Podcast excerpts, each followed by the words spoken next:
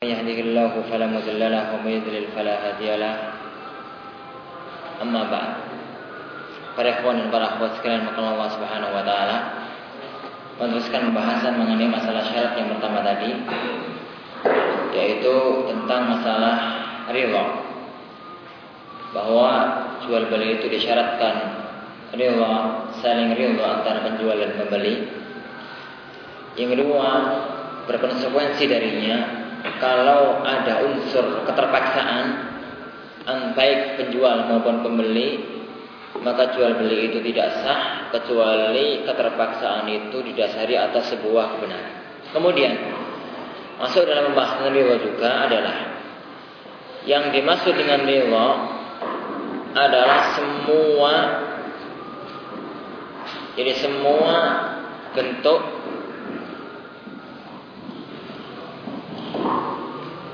semua bentuk yang bisa difahami darinya keridhaan baik dengan ucapan maupun tidak dengan ucapan.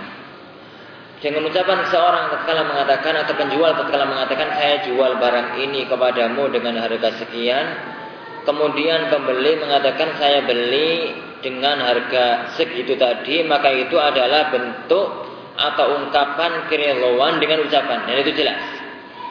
Adapun kalau tidak dengan ucapan, jadi misalkan seseorang yang dia itu tidak bisa ngomong, seorang yang bisu misalkan, dia itu cuma menunjuk barang, kemudian memberikan kepada dia atau menunjuk barang, misalkan ditunjuk itu adalah air aqua atau air minum lah, air mineral.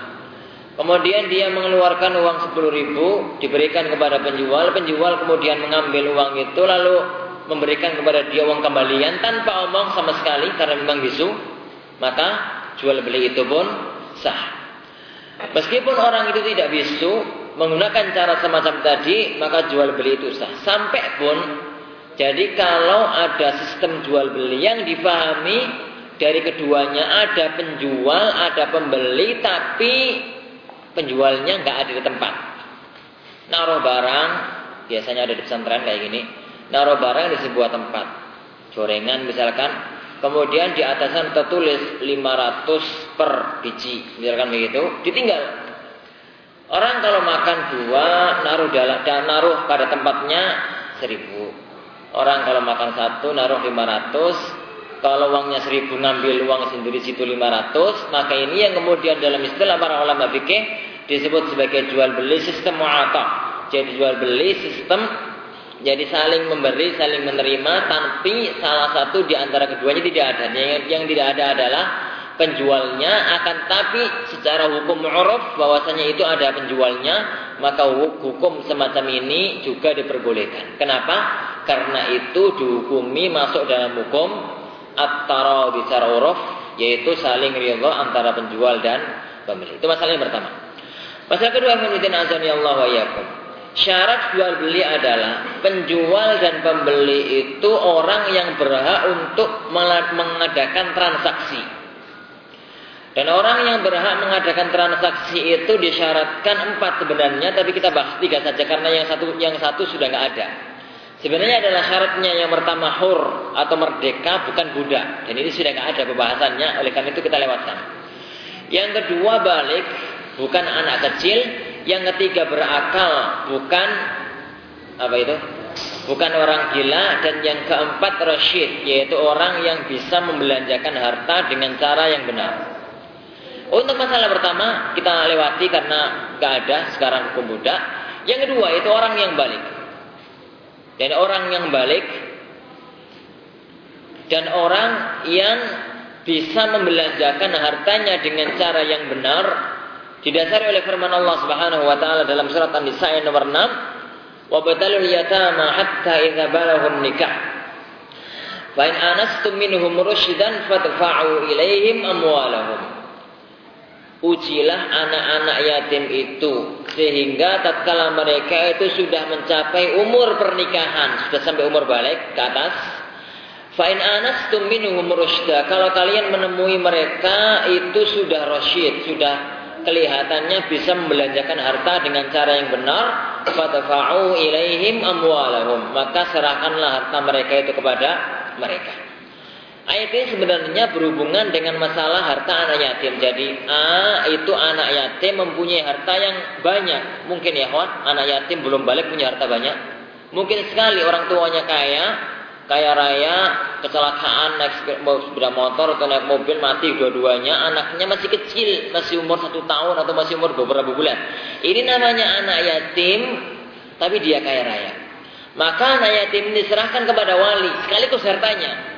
Walinya itu bisa pamannya, bisa tetangganya, bisa ustadznya. Yang penting ada yang ngurusi, itu namanya wali. Wali ini berkewajiban ngurusi anak yatim ini dan berkewajiban ngurusi harta. Hukum masalah itu luas yang penting. Kapan harta ini harus serahkan kepada pemiliknya, yaitu pemiliknya si si bayi itu. Diserahkan kepada pemiliknya apabila yang pertama dia itu sudah balik. Yang kedua sudah rasyid, yaitu sudah bisa membelanjakan harta dengan cara yang bagus. Bagaimana tahu cara, bagaimana tahu bahwasanya orang itu sudah rasyid? Taunya adalah dengan diuji. Kalau sudah umur 10 tahunan begitu atau sudah umur 15 tahunan, ya diberilah uang 100 ribu. Diberi uang 100 ribu, dilihat apakah anak ini sudah bagus membelanjakan harta atau belum. Lah kalau 100 ribu dibelikan es dawat semua, ya itu namanya anak ini belum beres. Ditunda tahun depan. Tahun depannya lagi. 100 ribu bisa. Ditambah 500 ribu. Apa yang kira-kira dia belanjakan? 500 ribu ternyata bisa. Diberi uang 1 juta. Diuji 1 juta ternyata bisa. 1 juta misalkan digunakan untuk apa? Untuk misalkan dagang kecil-kecilan misalkan begitu. Atau untuk apa? Diberi uang 5 juta. Mampu diberi uang 10 juta. Mampu misalkan jadi mampu untuk membelanjakan harta itu dengan cara yang bagus bukan untuk beli es, bukan untuk beli kerupuk, bukan untuk beli apa, uang segitu banyaknya. Maka kalau dipandang oleh sang wali bahwasanya anak ini sudah mampu membelanjakan harta, maka uang seluruh uang dia berikan meskipun berjumlah miliaran. Jadi itu adalah syarat diberikannya harta itu kalau memenuhi dua syarat, yaitu orang itu bah anak itu sudah balik dan yang kedua rasyid bisa membelanjakan hartanya. Berangkat dari sini, jadi maka berarti anak yang belum balik dan anak apa itu orang meskipun sudah balik tapi tidak bisa membelanjakan harta dengan cara yang bagus, maka orang semacam itu transaksinya tidak berfungsi. Dan yang dalil yang mendasari bahwasanya orang itu kalau gila tidak bisa transaksinya terpenuhi adalah sabda Rasulullah sallallahu alaihi wasallam al antalas di antaranya adalah anil majnuni hatta yufik atau hatta yafik bahwasanya jadi pena catatan amal diangkat dari tiga orang di antaranya adalah dari orang gila sampai dia itu sadar kembali. Berarti ya kawan anak kecil itu hukum dasarnya tidak boleh melakukan transaksi jual beli apa pun. Orang gila pada dasarnya tidak boleh melakukan transaksi jual beli apa pun dan orang yang tidak beres membelanjakan harta itu pun tidak boleh melakukan transaksi apa pun, sekecil apa pun kecuali dengan izin wali. Kecuali dengan izin wali. Misalkan anak kecil ngomong sama bapaknya, Pak, minta uang, beli apa? Beli es, misalkan begitu, beli es, pawan untuk es apa begitu, atau beli permen. Dikasih sama walinya uang seribu, kemudian dia beli, boleh apa tidak? Boleh, karena itu dengan izin walinya. Adapun kalau anak itu mempunyai kebun, karena memang jadi anak yatim, hartanya banyak punya kebun. Punya kebun seharga 50 juta. Dia ngomong sama tetangga, Pak, mau nggak beli barangku? Apa kebun? Harganya berapa? Tak, tak jual 10 juta saja. Misalnya begitu. Dibeli sama tetangganya 10 juta. Apakah boleh? Tidak. Karena dia itu masih kecil. Dan belum boleh transaksi kecuali kalau walinya mengizinkan. Ini kecuali kalau sang wali mengizinkan. Jadi secara hukum dasar jadi tiga orang ini tidak berhak melakukan transaksi apa pun dalam jual beli kecuali dengan izin walinya. Dan biasanya sang wali itu paling mengizinkan juga untuk transaksi yang kecil-kecil beli permen, beli pentol atau beli apa pun yang semisal itu itu yang biasa dibolehkan oleh sang wali. Adapun kalau itu dia itu membeli barang-barang yang besar atau menjual barang-barang besar biasanya tidak boleh. Kan seandainya pun diperbolehkan maka berarti itu boleh karena sang wali mengizinkannya. Allah a'lam. Saran yang ketiga yang ditanazani Allah yakum bahwa barang yang dijual itu harus milik atau penjual itu harus memiliki barang yang dia jual. Atau penjual itu menempati kedudukan orang yang memiliki. Jadi misalkan wakilnya atau pegawainya atau yang lainnya. Rasulullah Shallallahu Alaihi Wasallam pernah bersabda kepada Hakim bin Hizam, "La tabi' ma laisa indak." Janganlah engkau menjual barang yang tidak engkau miliki. Apa gambarannya ya, Huan? Ada orang jalan-jalan. Ada orang jalan-jalan sampailah dia ke sebuah kebun. Kebun itu kebun rambutan bagus begitu. Bukan milik dia. Tapi dia tahu bahwasanya ini milik si A. Akhirnya dia itu ngomong bukan ngomong yang sama si A, ngomong sama orang-orang, ngomong sama si pedagang misalkan.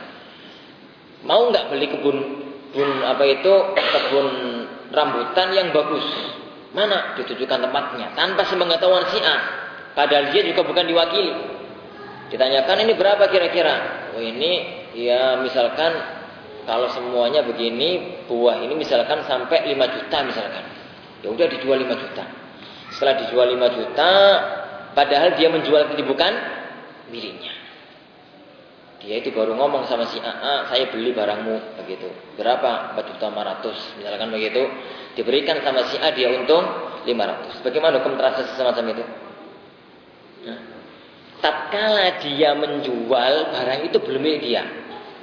Beda masalahnya ya kawan. Kalau orang itu ngomong sama si AA, kelihatannya kebunmu kok sudah waktunya dijual. Kalau saya beli gimana? Beli berapa? 4 juta 500 dikasihkan terus dia jual lagi itu bukan urusan karena memang sudah barang dia. Atau mungkin jadi si A ngomong, ya udah waktunya dijual toh iya. Kalau kalau gimana kalau saya pesan sama kamu kalau kamu mendapatkan yang pembeli misalkan begitu, saya wakilkan atau jualkan. Yang penting pemiliknya menyerahkan kepada si dia untuk menjualkan. Bisa berupa pegawai atau bisa jadi pegawainya, bisa jadi wakilnya atau bisa jadi yang lain-lain. Maka yang ini jelas hukumnya. Misalkan orang jual barang di toko bukan miliknya, tapi pegawai boleh apa enggak ya, Hon? Boleh itu bukan itu bukan urusan. Ini yang jadi masalah barang bukan milik dia dia jual. Melihat ada apa bagus itu ditawarkan pada orang-orang lain untuk dijual padahal bukan milik dia. Maka itu masuk dalam sabda Rasulullah sallallahu alaihi wasallam la tabi ma laisa indak.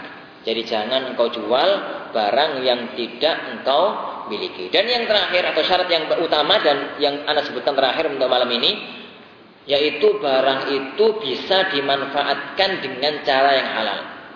Tapi berarti kan barang itu boleh dimanfaatkan secara halal dalam syariat kita. Adapun kalau barang itu sama sekali tidak bisa dimanfaatkan secara halal, maka barang itu haram untuk diperjualbelikan. Rasulullah sallallahu alaihi wasallam sabda, "Innallaha idza harrama syai'an harrama thamanahu." Sesungguhnya Allah apabila mengharamkan sesuatu maka mengharamkan pula hasil penjualannya. Contohnya khomer. Khomer itu di cara apa pun juga yang namanya khomer ya khomer tetap haram maka tidak boleh diperjualbelikan. Contohnya alat-alat musik diolah kayak apa pun itu nggak mungkin untuk bisa menjadi halal, maka haram untuk diperjualbelikan. Adapun ya ikhwan, kalau barang itu bisa digunakan untuk halal dan haram, maka hukumnya boleh. Kecuali kalau kita memastikan atau kemungkinan besarnya orang yang membeli itu untuk sesuatu yang haram. Contohnya, ah, ah, apa Pisau.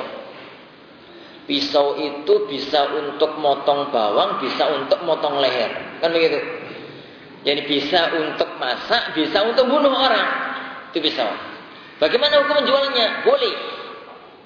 Hukum boleh. Kecuali kalau kita tahu bahwasanya yang membeli ini mau bunuh orang. Racun tikus. Racun tikus ya kuat itu bisa untuk racun tikus, bisa untuk racun orang, kan begitu. Apa hukum jual belinya? Boleh juga. Kenapa? Jadi karena memang bisa dimanfaatkan untuk cara yang halal. Kecuali kalau kita tahu orang itu niatnya mau bunuh diri, itu jangan. Jangan dijual kepadanya karena itu mesti untuk sesuatu yang haram. Dalil tentang kaidah ini adalah sabda Rasulullah sallallahu alaihi wasallam bahwasanya beliau melarang menjual anggur bagi orang yang akan menjadikan dia sebagai sebagai khamar.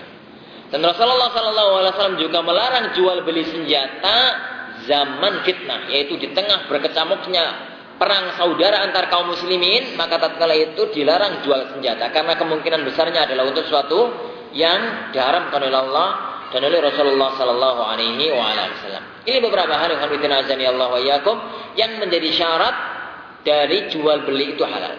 Jadi yang pertama, jadi yang pertama ya kawan, jadi jual beli itu hukumnya halal kecuali kalau tidak terpenuhi syarat dan rukunnya dan syarat dan rukunnya adalah tadi.